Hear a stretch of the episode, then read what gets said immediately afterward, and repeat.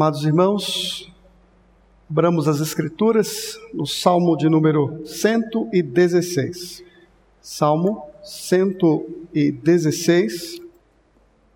Queridos, é uma grata satisfação estar aqui nessa noite, tendo a oportunidade de, ao lado dos irmãos, adorar ao nosso Deus em espírito e em verdade. Que Deus nos abençoe e que Ele nos edifique pela Sua palavra nesta hora.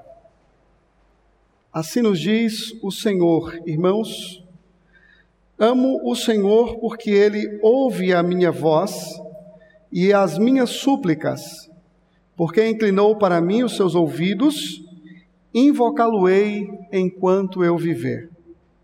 Laços de morte me cercaram e angústias do inferno se apoderaram de mim caí em tribulação e tristeza.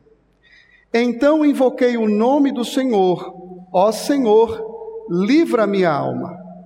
Compassivo e justo é o Senhor, o nosso Deus é misericordioso.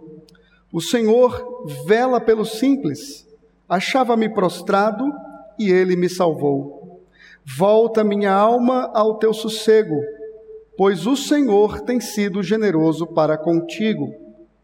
Pois livraste da morte a minha alma, das lágrimas os meus olhos, da queda os meus pés.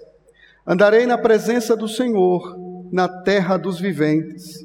Eu cria, ainda que disse, estive sobre modo aflito.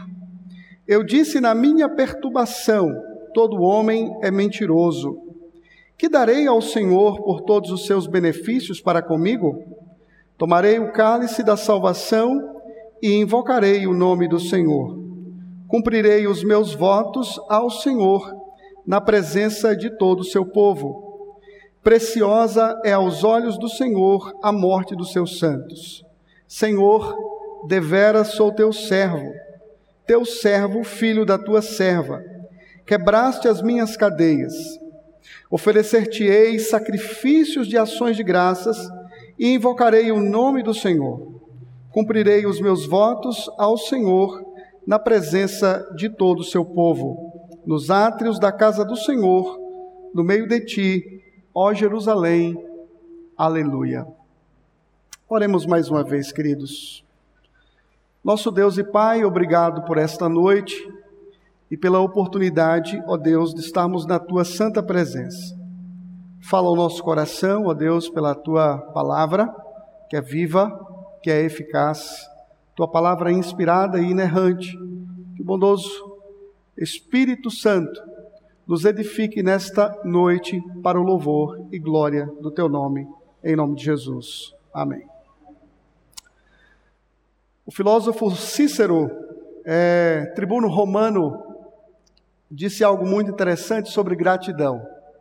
Ele disse: nenhum dever é mais importante que a gratidão. Matthew Henry, um famoso pastor, estudioso das Escrituras, é, certa feita foi assaltado e, e ele escreveu no seu diário as seguintes palavras: Deixe-me agradecer primeiro porque nunca fui assaltado antes. Segundo, embora eles tenham levado a minha carteira, não tiraram a minha vida. Terceiro, mesmo que levassem tudo o que eu tinha, não era muito. E quarto, porque eu fui roubado e não fui eu quem roubou. Queridos irmãos, a gratidão é um dos, a ingratidão é um dos pecados, talvez um dos pecados mais graves da nossa atualidade. E, e o Senhor condena, através do seu servo, o apóstolo Paulo, em Romanos, no capítulo 1, a ingratidão. Tendo conhecimento de Deus, ainda assim o homem não agradeceu a Deus, não lhe deu graças. O texto que acabamos de ler é um salmo lindíssimo, um salmo muito conhecido, talvez é, muitos aqui já tenham lido esse salmo e usado em, em situações de agradecimento, de louvor a Deus. É, talvez mais um aniversário de casamento, mais um aniversário é, do filho, da filha, ou o seu próprio aniversário.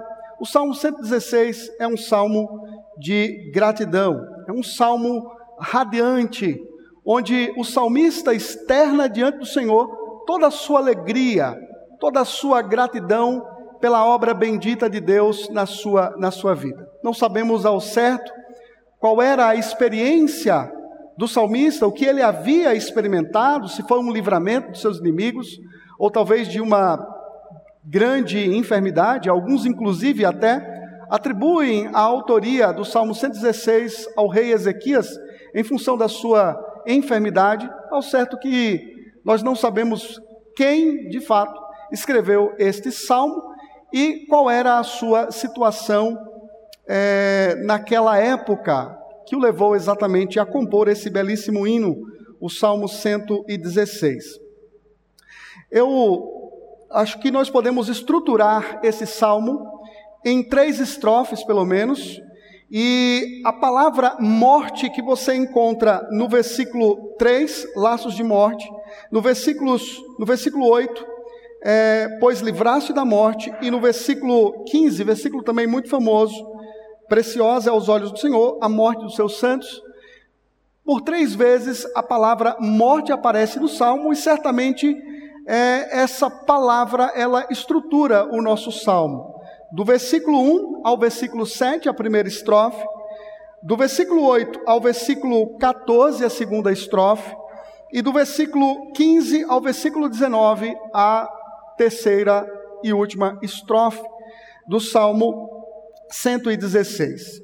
Todas é, relatam a poderosa obra de Deus na vida do salmista ao libertá-lo de uma situação muito terrível e, consequentemente, a sua resposta de gratidão e de louvor a Deus.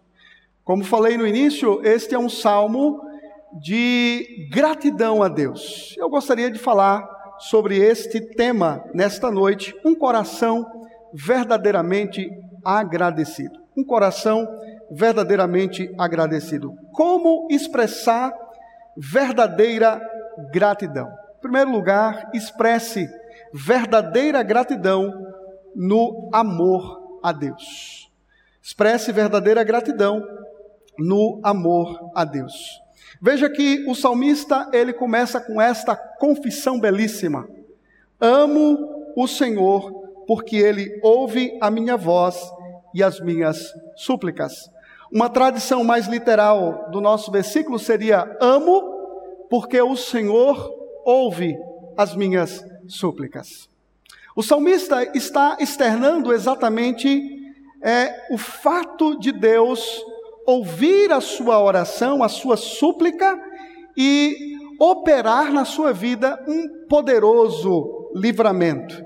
E ele, é, toda esta obra de Deus, essa graça da parte do Senhor, é, é, extrai do coração desse salmista uma, um sentimento profundo de amor e gratidão ao Senhor. Certamente ah, nós temos essa mesma sensação quando compreendemos o amor precioso de Jesus Cristo por nós. A semelhança desse, desse versículo, o apóstolo João diz: Amamos porque ele nos amou primeiro. É o que o apóstolo ecoa, dizendo que o nosso amor é o resultado do grandioso amor de Cristo evidenciado na cruz do Calvário para nos resgatar do império do império das trevas. Diante do feito glorioso do Senhor, o salmista no versículo 2, ele, ele ainda declara, né? Porque inclinou para mim os seus ouvidos, invocá-lo-ei enquanto eu viver. Em resposta à bondade do Senhor, o salmista está dizendo que ele oraria pelo resto da sua vida a Deus. Deus é bom, Deus operou grande livramento e, em função disso, o salmista então declara que oraria, que invocaria a presença do Senhor pelo resto de toda a sua, a sua vida. Do versículo 3 ao versículo, ao versículo 6, o salmista ele traz um testemunho do que de fato aconteceu com ele.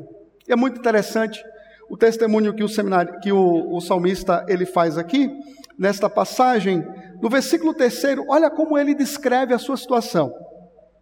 Ele se vê aqui encurralado, ele se vê aqui trancafiado, é, pelas cordas, pelos tentáculos da morte, é como ele, ele descreve aqui: laços de morte é, me cercaram. Não se trata de um emaranhado, mas de cordas que o cercaram. Ele se viu cativo dessa situação da morte que ele descreve como cordas da morte me cercaram e angústias do inferno, palavra para inferno aqui é Sheol, né, o local dos mortos, ah, e se apoderaram de mim, caí em tribulação em, e tristeza. Né? Então vejam que ele está cercado pelos laços da morte e a angústia do inferno está sobre, sobre ele. Né? Em outras palavras, o salmista está aqui cercado pela morte, literalmente ele está dizendo que ele foi encontrado tanto pela morte como pelo próprio pelo próprio inferno. Ele respirava a morte, ele vivia a morte, ele estava é, coberto de todas as ameaças iminentes, iminentes que a morte é, impunha sobre, sobre ele nesse terrível momento, de, talvez de enfermidade ou de perseguição ou de grandes lutas que ele estava experimentando nesse momento. Numa hora assim, onde você se vê capturado por essa sensação, o que fazer? Qual deve ser a sua atitude? Qual deve ser a sua postura? A postura do salmista é de invocar a presença de Deus. Ele ora a Deus. Ele não é, ele não entra em desespero.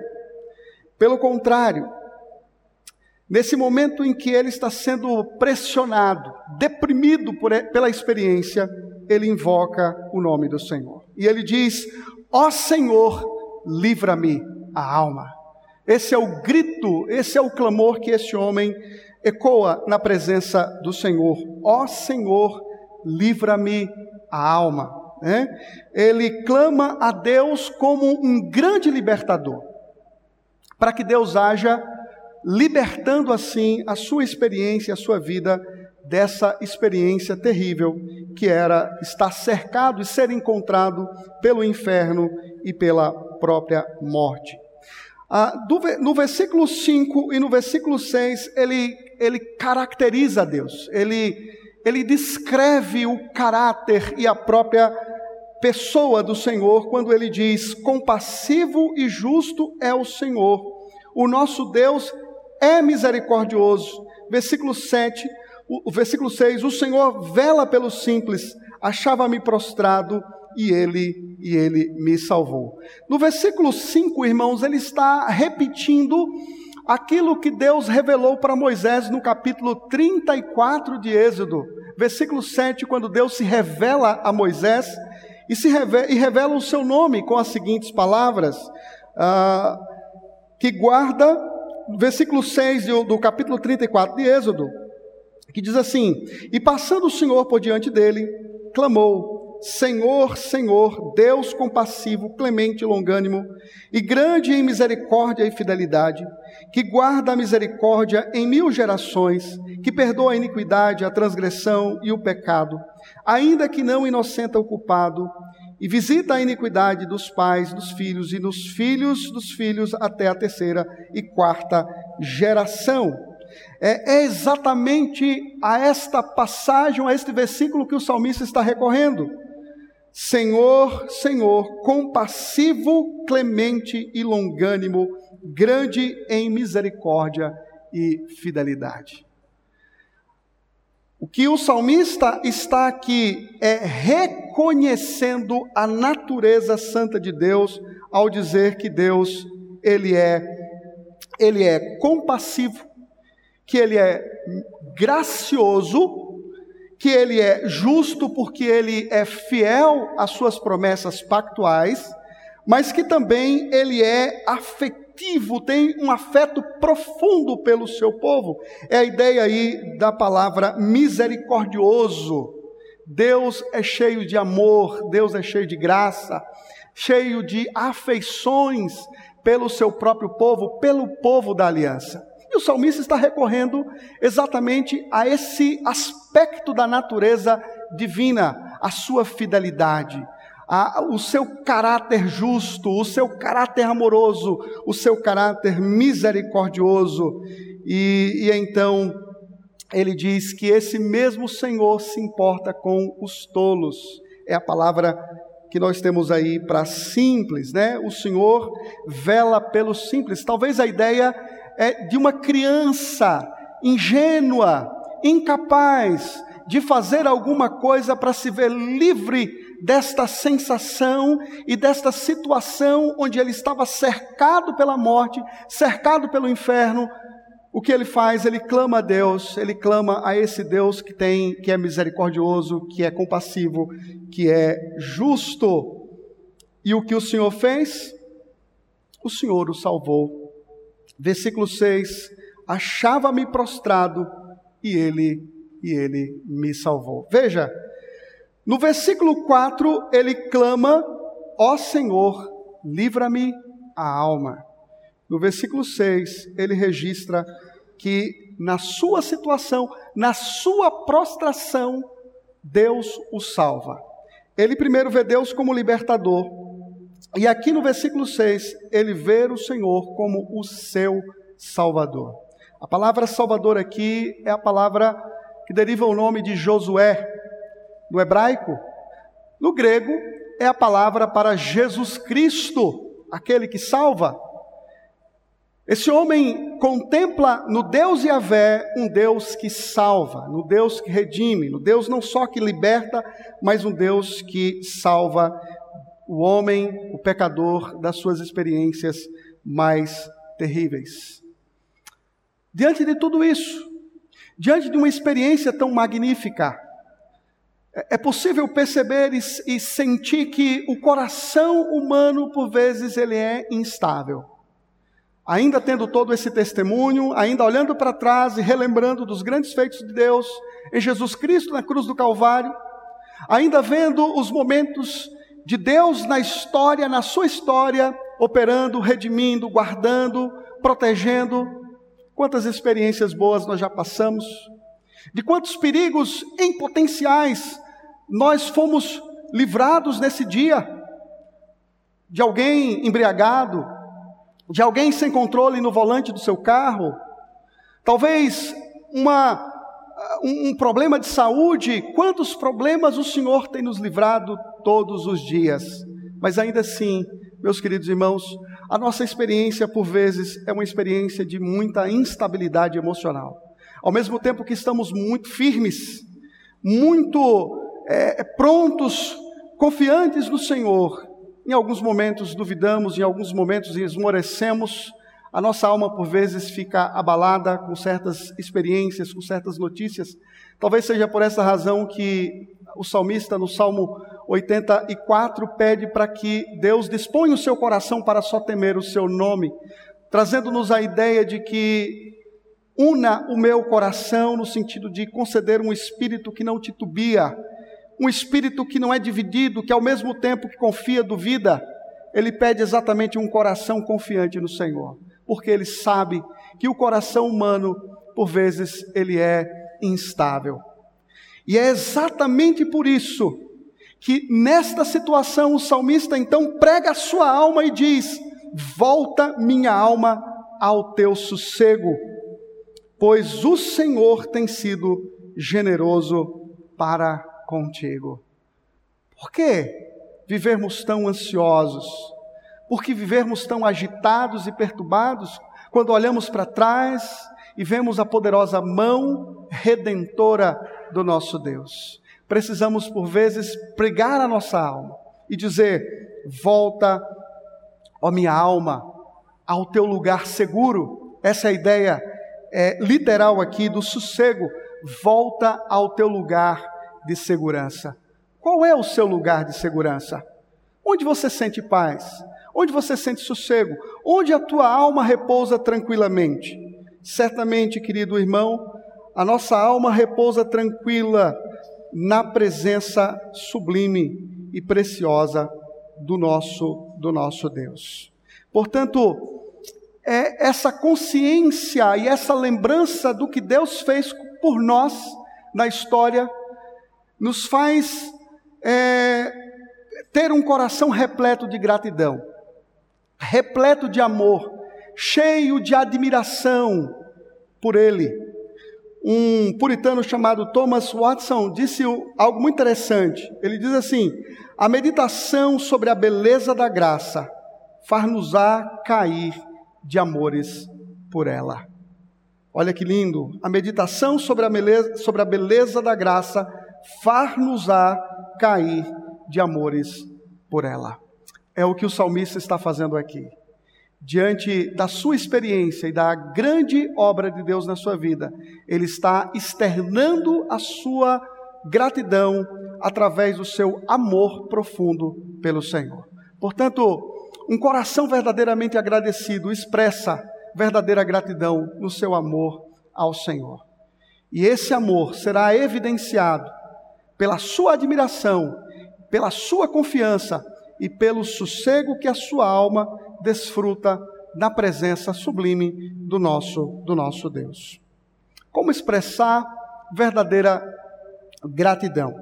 Expresse verdadeira gratidão, em segundo lugar, na busca de uma nova vida diante diante de Deus.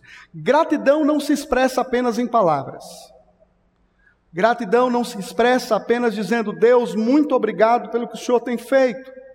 Gratidão também se expressa através da vida, através da maneira como vivemos, como nos comportamos diante, diante do nosso Deus.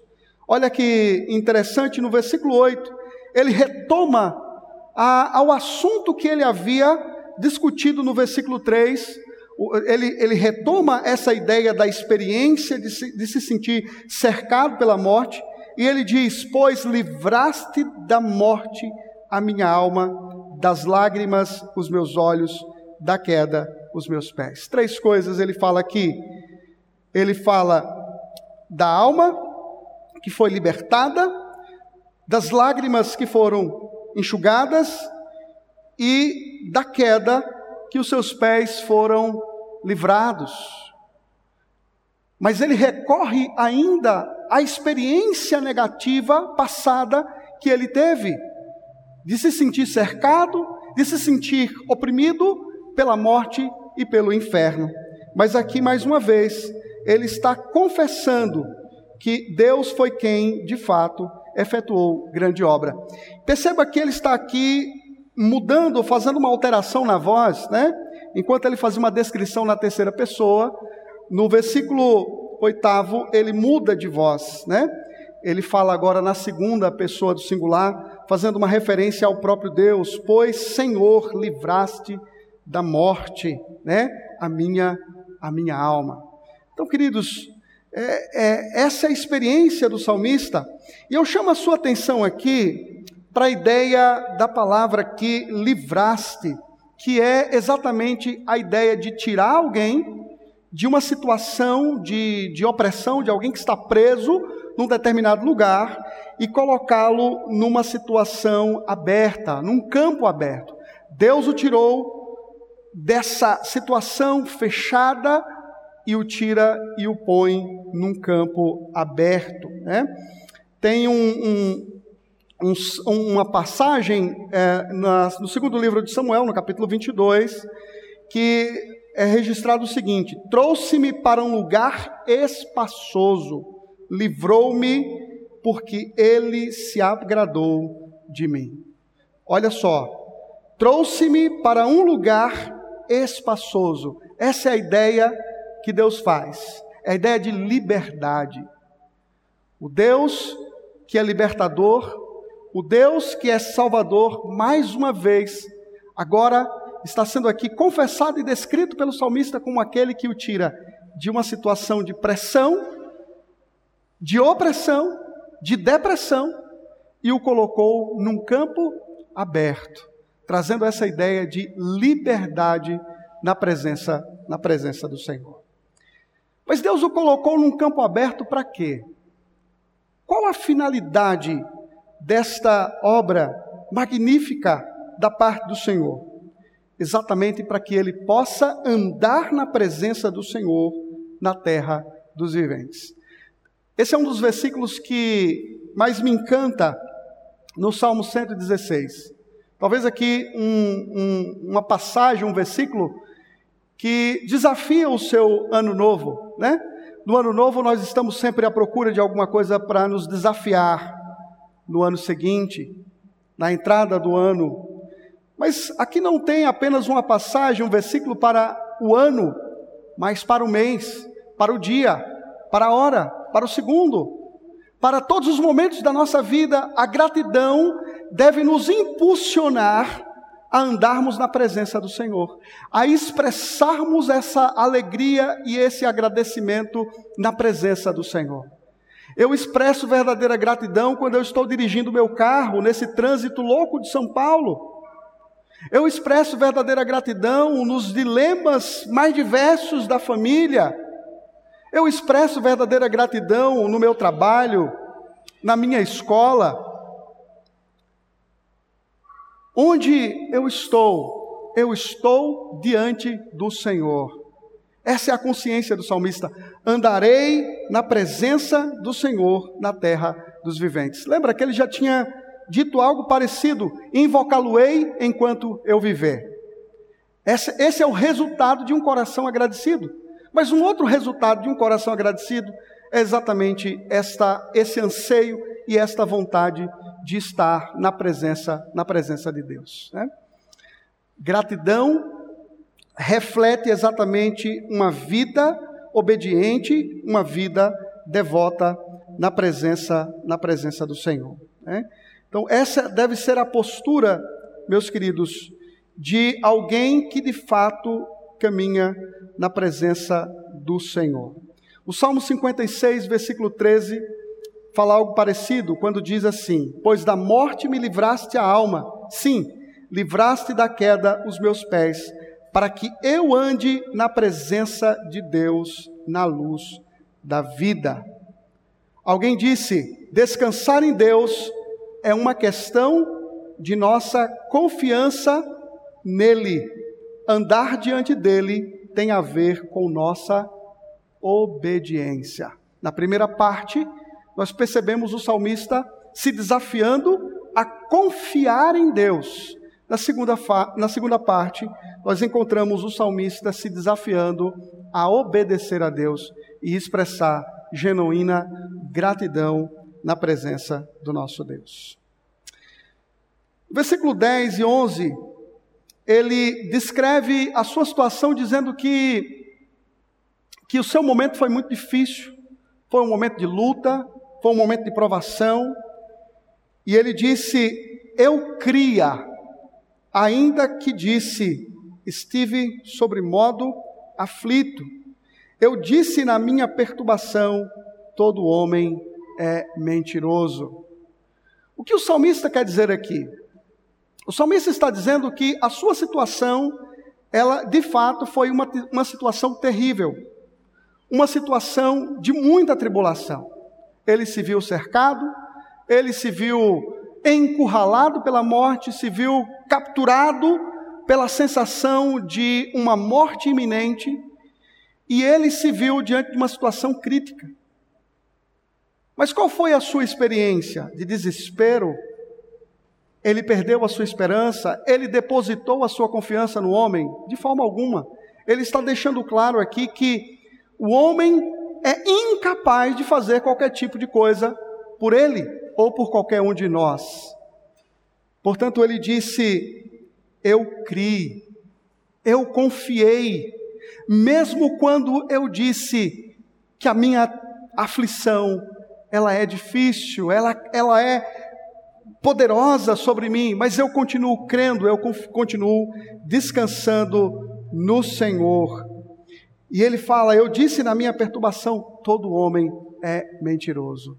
Não dá para confiar no homem. Se o homem é mentiroso, se a verdade não mora absolutamente com o homem, então não dá para descansar, não dá para se refugiar onde não há esperança.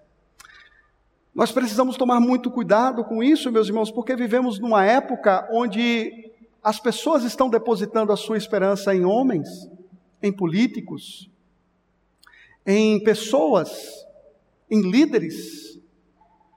Aprendemos com a palavra que a nossa esperança, nos momentos mais diversos, nos momentos mais críticos, sempre estará no Deus que é libertador e no Deus que é salvador. O Deus que é fiel à sua aliança, o Deus Yahvé, o Deus do pacto, o Deus que é o Pai do Senhor Jesus Cristo. E cientes de que Ele é o único confiável, Ele é o único lugar seguro onde a minha alma pode de fato repousar, eu devo continuar crendo, mesmo quando tudo está dizendo: desista, pare, pare por aí, se desespere, não tem jeito para você. Não, Deus é o nosso refúgio e fortaleza, Ele é fiel à Sua palavra, e por essa razão eu devo acalmar o meu coração diante da Sua natureza santa, fiel e poderosa. Ele então, diante desta confissão, ele agora faz uma pergunta que todos nós fazemos quando alguém é generoso conosco. Você nunca teve a experiência de receber alguma coisa e querer demonstrar gratidão devolvendo a generosidade da pessoa com alguma outra coisa? Às vezes é comum você receber um presente de alguém e você devolver a gratidão devolvendo um outro presente, né? Ah, fulano foi muito bondoso comigo, me presenteou com algo, então agora eu devo devolver essa bondade, essa simpatia, essa generosidade com outro presente, né? O salmista tem a mesma experiência, mas ele pergunta: como eu posso evidenciar, como eu posso demonstrar a gratidão do meu coração diante de tudo o que Deus fez por mim, né? Que darei ao Senhor por todos os seus benefícios para comigo. Não é isso que nós perguntamos? Quando nos conscientizamos da obra de Cristo, o que podemos oferecer ao Senhor? O que podemos dar ao Senhor? Não existe nada em você e nem em mim Nada que possa, de fato, pagar ou superar aquilo que Deus fez por nós na pessoa do seu filho. Absolut, absolutamente nada que você faça vai pagar ou satisfazer aquilo que Deus fez.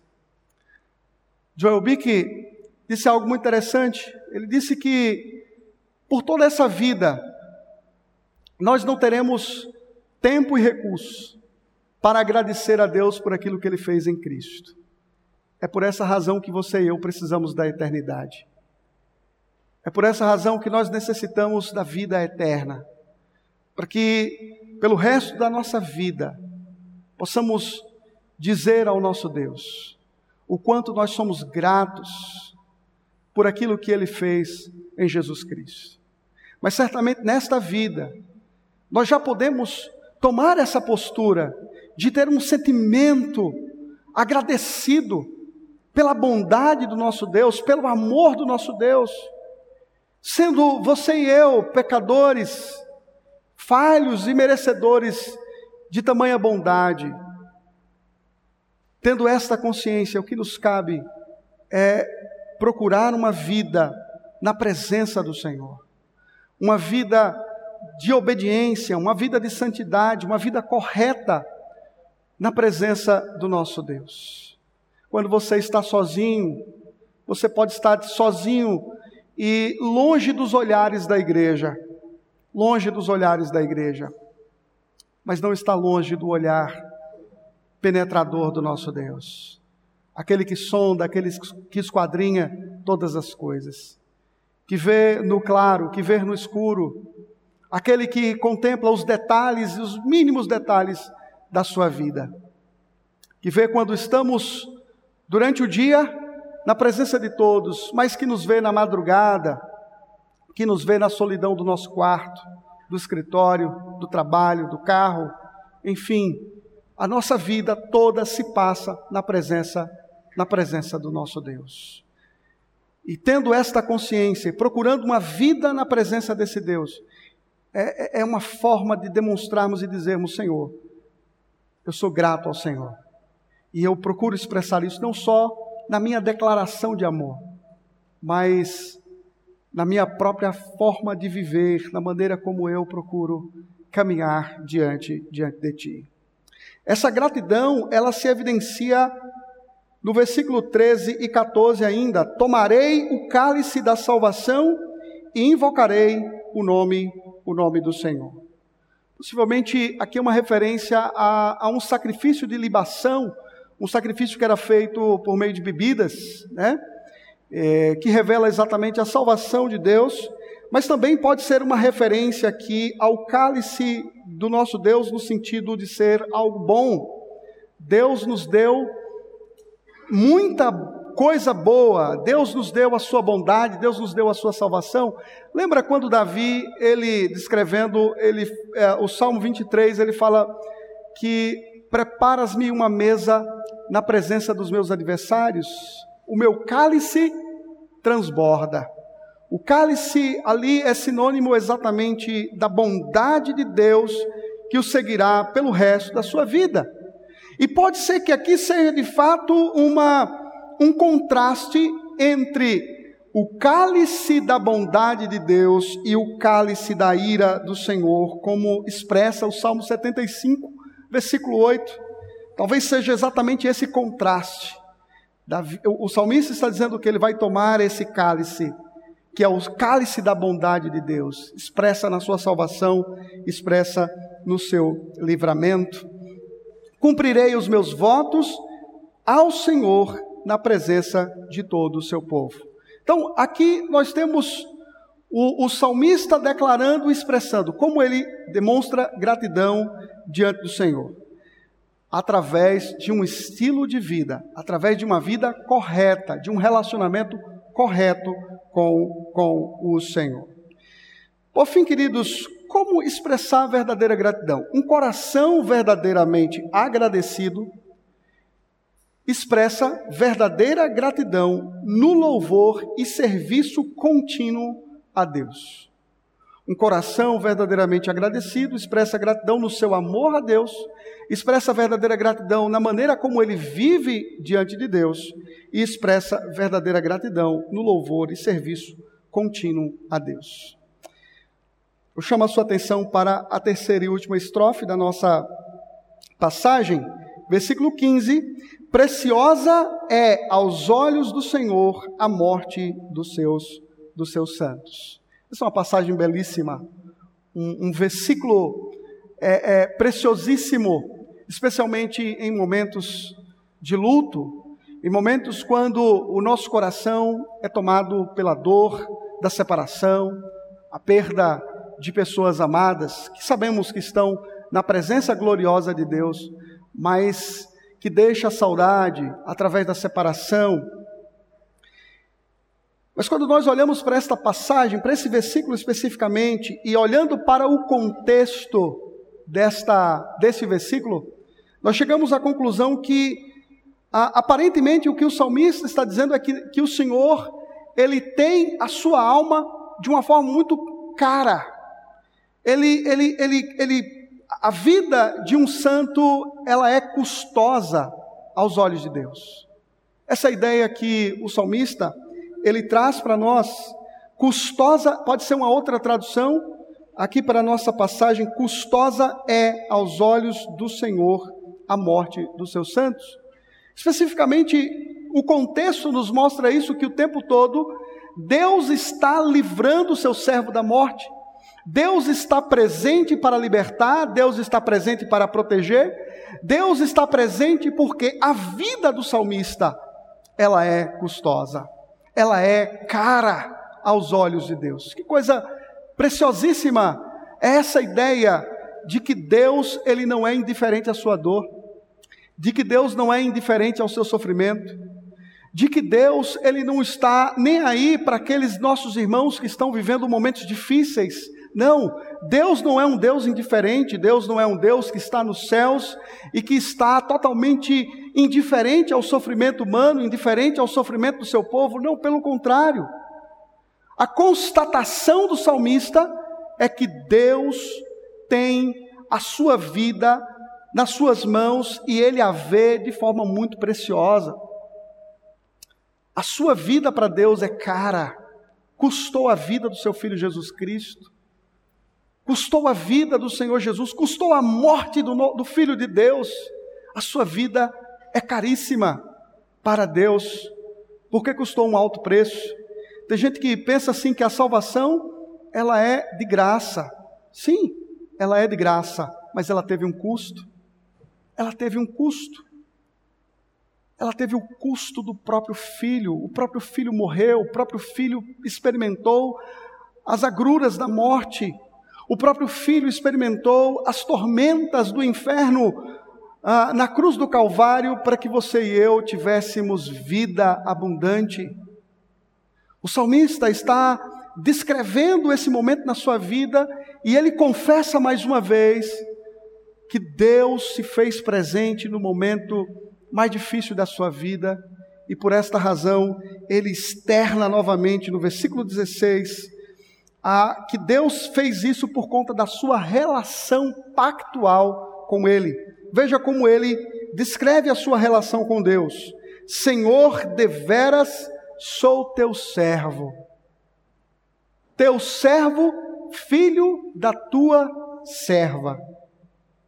Quebraste as minhas cadeias. Olha, ele está voltando mais uma vez à experiência de opressão, de dor, de estar cercado pelo problema do versículo 3, do versículo 8.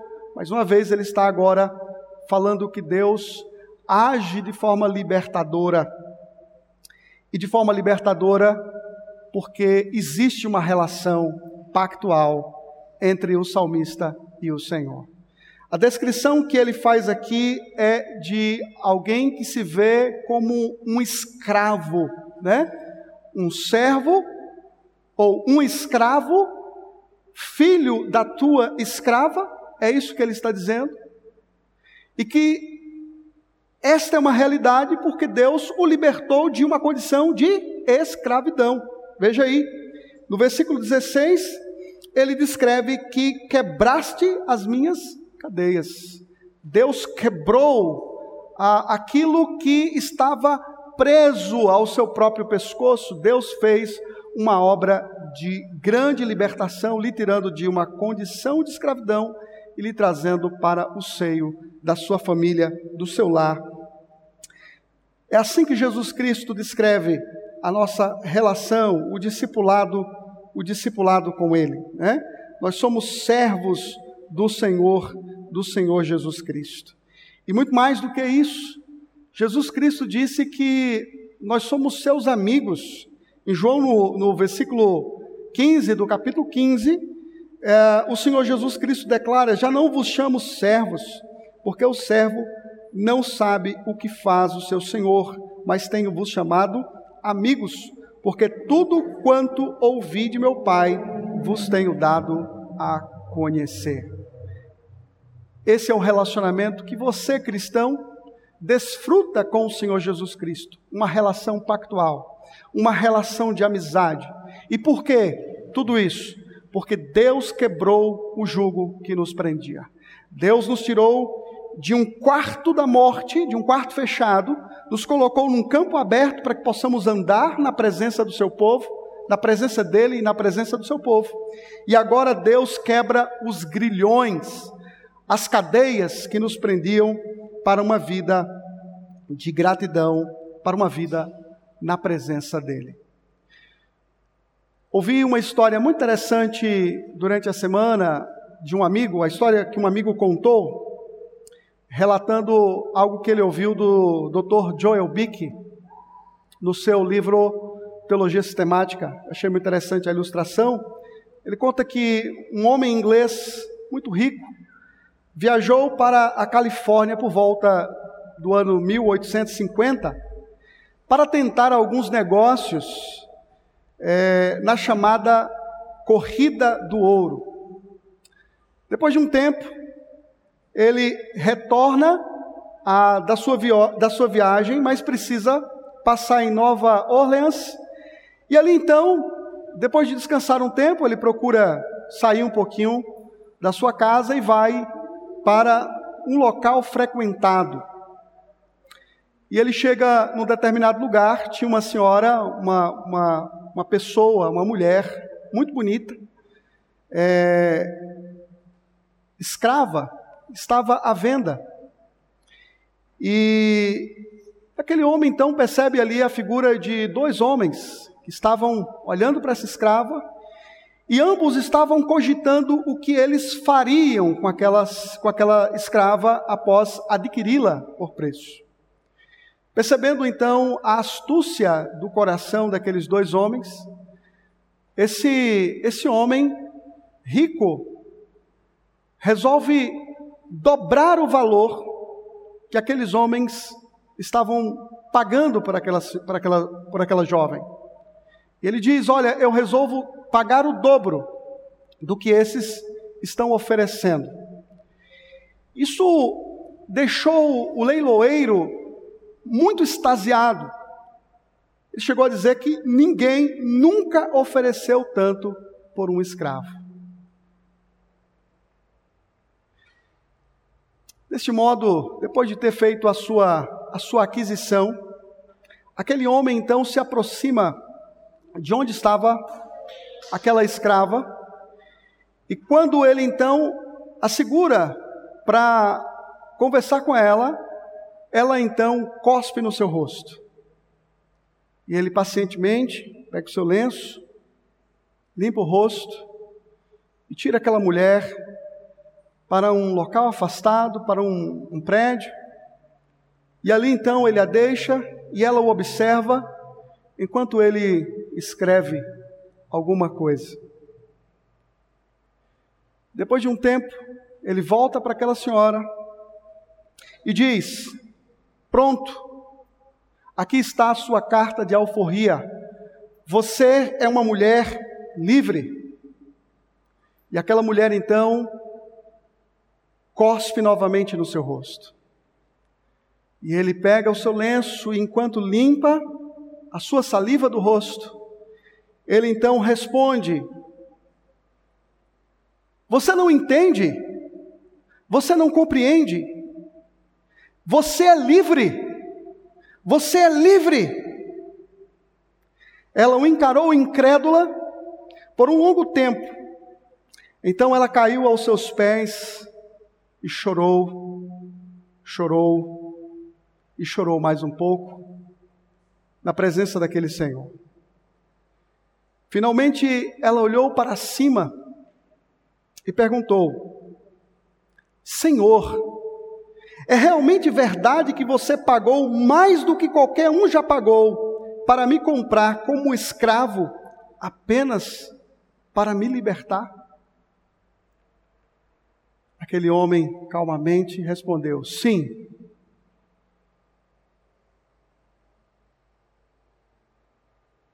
Ela chorou mais um pouco. E então ela falou: Senhor, tenho apenas um pedido. Tenho apenas um pedido. Posso ser sua escrava para sempre?